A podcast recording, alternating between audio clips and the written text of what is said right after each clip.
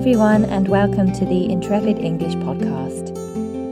I'm Lorraine, and today I'm talking to Intrepid English teacher Kate about her experience teaching English in Mexico, her other travels, and some really interesting recommendations for books, TV series, and podcasts.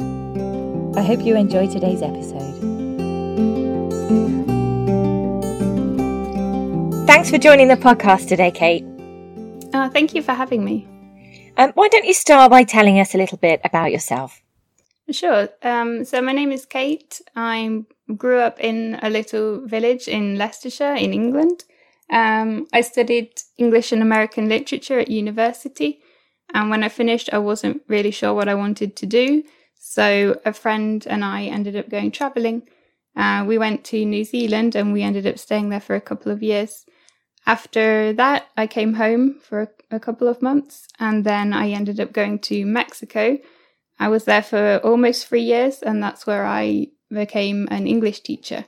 Um, I'm now I'm back in the UK. I've been back for a couple of months now and I'm continuing to teach English. I'm teaching English online. Wonderful, thank you. Um, so you had two years in New Zealand and almost three years in Mexico. They're very yeah. different places, aren't they? Oh yeah, for sure. Um, so I mean, New Zealand is pretty much as far away as you can get from England, but culturally it's quite similar. Uh, whereas Mexico is is completely different. in New Zealand, I was traveling quite a lot, and I worked in hospitality. Yeah, I was a backpacker. I was on a working holiday over there, and in Mexico, I I had a different experience. So I was teaching English. That's where I began teaching English. Um, and I, I loved it there as well. It's just really, it's two different experiences. Mm. Do you miss anything about living in Mexico? Yeah, I miss the some of the food. Um, I miss the people; they're really friendly. I miss um, teaching children because I used to work in a primary school uh, where I taught first grades. That was really fun, and I kind of miss that. Okay, so tell me about your experience of teaching English in Mexico. So I began in a school just nearby where I was living. With the training of that, I kind of got the training of how to teach grammar and, um, yeah, how to structure lessons and everything. And I kind of gradually branched out from that into a number of different language institutions in the city. And then a friend of mine who I knew from teaching told me about a job opportunity at a primary school. Uh, so I decided to apply for that, even though I'd never worked with kids before, so I was a little bit unsure about that. But um, yeah, I got it, and I ended up uh, loving it, and it was just a, a really great experience. So you you mentioned that you were learning Spanish as well in Mexico. So how do you find your knowledge of Spanish informs your teaching of English? I guess I, I can understand from the learner's point of view what it's like to want to learn a, a new language and knowing about English grammar helped me to apply that to learning Spanish. So yeah, so a lot of the grammatical structures are the same or similar with English and Spanish. So that helped me a lot. And just kind of knowing that um, sometimes you can't really do a direct translation from one language to another. So understanding that for myself from my own learning and from teaching as well. Is there a specific area of English that you really love to teach? Uh, I like to teach idioms because there's not really any grammar involved in that. It's just, it's quite an advanced English. And once you get to that point, it's just understanding sort of the culture of that language as well. I, I love teaching idioms as well when I when I use an idiom in my classes, I then explain what it is, and often the students ask me, "Oh, where does that come from?" Um, so I've actually got quite into learning the origins of idioms. Some of them yeah. are quite funny, some of them are quite dark. Okay, uh, they've been around for a few hundred years. So, well, yeah, yeah. yeah. Sometimes it's quite logical, and sometimes it's just you can't really imagine why it means that. Yeah, and a lot of them come from things that we no longer do that much anymore. Things like sailing, a lot of them come from farming and things like that. Yeah. So we we maybe don't do those practices anymore, but um, we still have those idioms. Yeah, and some idioms they're also the same in another language. So that's quite cool. In my experience, knowing a second language has helped me to teach English. And even I start to recognize certain words which are false friends or false cognates um, between English and, in my case, German. Um, mm-hmm. There are quite a few funny ones as well between English and Spanish, aren't there? Um, there's quite a few which are, are pretty common, and then I've kind of learned to recognize them now through experience. Um, for example, actualmente means currently. So students would often say, instead of currently I'm studying English, they would say, actually I'm studying English. Uh, so that's one that I've had to correct a few times. Between German yeah. and English as well, they say aktuell, which means currently. Okay, well. yeah. Uh, also, the word idioma it, in Spanish it means language, but in obviously in English we say idiom, it means a, a small phrase or a saying. So that's another one that people often get confused about. What do you like most about teaching English?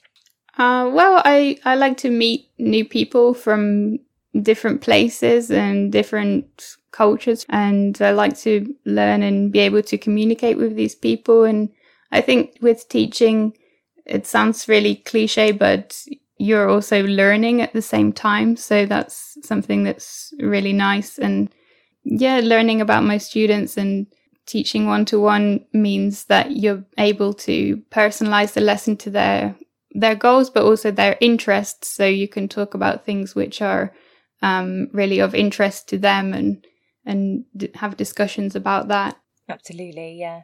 I find basing your English lessons on on an interest of the student really helps them to to get into it and enjoy it and forget about focusing so much on trying to to create perfect language and instead work on their fluency and confidence. Yeah, exactly. Just like expressing yourself and getting your opinion across really. It's the important thing. So often mm-hmm. uh, students get bogged down in the grammar being perfect, which is, mm-hmm. you know, it's good to make sure your grammar is correct, uh, especially when you're well, you're writing in English. But yeah. equally, fluency is also incredibly important. And when you've got a one-to-one lesson online with a teacher who knows you quite well and you can have fun, that really helps the students' confidence to to increase. Yeah, yeah, for sure. I mean, grammar is obviously it's important and it's kind of the building blocks of language, but it's important also to not to get too fixated on that, I suppose. Do you have any good advice that you'd like to offer to English language learners? Um, I guess my advice would be just to try and immerse yourself in as much of the language as possible and the culture as well. So you know, listen to podcasts, uh, watch TV series in the language that you want to learn, uh, read books if if you like reading, um, listen to music which uses that language, and that will help your ear to adjust to the language more and for it to become more like to come more naturally to you. I suppose that was from my experience of of learning I often recommend that students uh, watch TED Talk um, because yeah. the standard of English is is much higher than a lot of movies, for example. But if they're not really into TED Talks, if they don't really like them, then yeah, movies and TV shows are absolutely fine because if you force yourself to to practice in a certain way, you'll soon lose motivation. Um, but if you yeah. can practice in a way that you enjoy, then you've got a much better chance of um, keeping the good habit going. Oh, yeah, absolutely. I mean, you should watch something that you enjoy or read something you enjoy. If you're just forcing yourself to read something that is not really of interest to you just because it's in English, it's not going to work. Can you recommend any particular books, podcasts, or films for the students that you think would be, you know, what are you really into at the moment? At the moment I'm watching Modern Family, which is a series um, on Netflix, which is a comedy series. Um, yeah, for for a series, I, I quite like comedies. Uh, I like a lot of British comedies. I'm quite a fan of Peep Show, but that's quite old now. I feel like there's always a relevant quote for for any life situation that you get into. You can think about a Peep Show quote. Yeah, books i mean it, it depends really what what you're into um a lot of the classics so 1984 i love that book um the catcher in the rye uh, i wrote about in my dissertation I mean, I, I like Shakespeare, but that's a bit. I wouldn't recommend that necessarily. Um, podcasts. Well, for podcasts, I guess there's a podcast for really literally anything out there. So just kind of search what you're interested in. I like comedy podcasts. Um, you can also find true crime podcasts. Some of them are quite interesting. Political podcasts, news. I definitely recommend that. And also with podcasts, you can kind of listen to it in the background even whilst you're doing something else. So you're kind of passively absorbing the language at the same time. Yeah. It's a very different skill, isn't it? Listening for detail and really trying to note down any new vocabulary and grammar and things like that. Um, Yeah. And when you you have something playing in the background, it's it's just teaching your your ear to get used to the the accents. Yeah, exactly. Yeah. Yeah, I particularly love um, Story Collider. Um, it's basically stories by different people. Um, normally they're about 15 minutes long and they're, they're often based on science.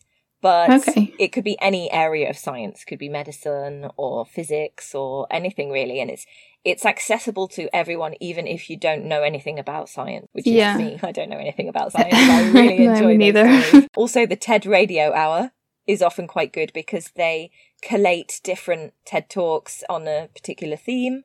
Uh, That's Mhm. from NPR. A lot of things from NPR are good for uh, students who want to get used to the you know, the US accent. Yeah. Okay. And it's okay if you don't understand everything. It's Yeah. not- even if you just kind of get the general theme, the general gist, then um, that will add value. And over time, you'll you'll understand more. Um, Yeah. Yeah, it's a process, isn't it? It's about enjoying the Yeah. process. Yeah, definitely. Um, one last thing before you go, Kate. Is there anything you want to say to the listeners? Um, well, just thank you very much for listening to my podcast, and I'm looking forward to hopefully working with you. Wonderful. Thank you so much for joining us today. No, thank you for having me. Check out the episode notes for links to all of the great recommendations from Kate and I.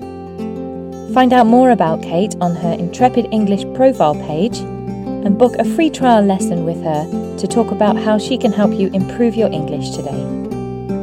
Thanks for listening.